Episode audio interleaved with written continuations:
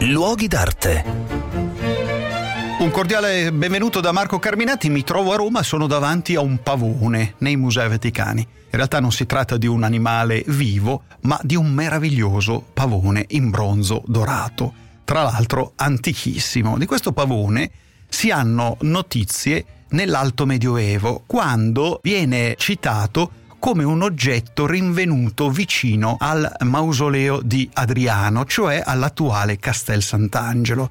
Molto probabilmente il fatto di essere stato citato lì e evidentemente rinvenuto lì insieme a un altro pavone, perché i due pavoni sono appunto in coppia, ci fa credere che si tratti di un arredo molto importante di che cosa? Eh sì, dell'arredo del corredo funebre che circondava il sonno dell'imperatore Adriano. L'imperatore Adriano probabilmente venne sepolto in qualcosa che doveva somigliare a un paradiso, quindi un animale così bello, una serie di animali così belli ci stanno.